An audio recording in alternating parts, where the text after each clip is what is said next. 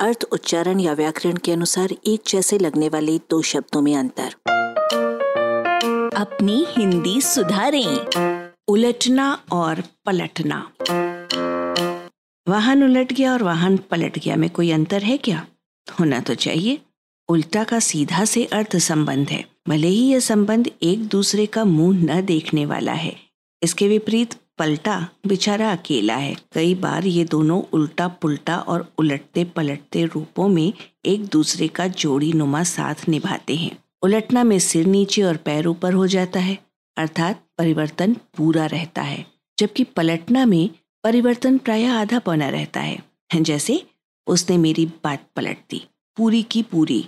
उसने मेरी बात पलट दी पूरी नहीं।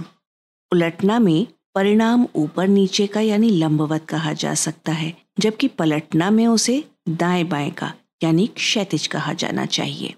जैसे सारा पानी फेंकने के लिए बर्तन को उल्टा किया जाता है, किताब का पन्ना पलटा जाता है। आदमी पलटी खोपड़ी का नहीं हो सकता, लेकिन उल्टी खोपड़ी का हो सकता है। कुछ और अन्य प्रयोग देखिए। आदमी ने पलट कर यानी आधा घूम कर देखा। आदमी ने वस्तु को उलट पुलट कर देखा। यानी ज़्यादा कम घुमा फिरा कर देखा। आदमी ने सब कुछ उल्टा पुल्टा कर दिया, यानी क्रम विहीन अंड बंड कर दिया। लोट पोट की जोड़ी की भी ऊपर की जोड़ियों से रिश्तेदारी मानिए, लेकिन ये अंतर नोट करते हुए कि दूध और पानी जैसी चीज़ों को उल्टा पुल्टा नहीं लॉट पॉट किया जाता है, तथा पॉट स्वयं कुछ नहीं होता। आरंभिक बात पर वापस आए।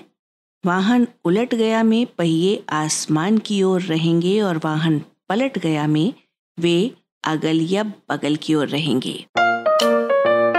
आलेख, भाषाविद डॉक्टर रमेश चंद्र मेहरोत्रा, वाचक स्वर संज्ञा टंडन।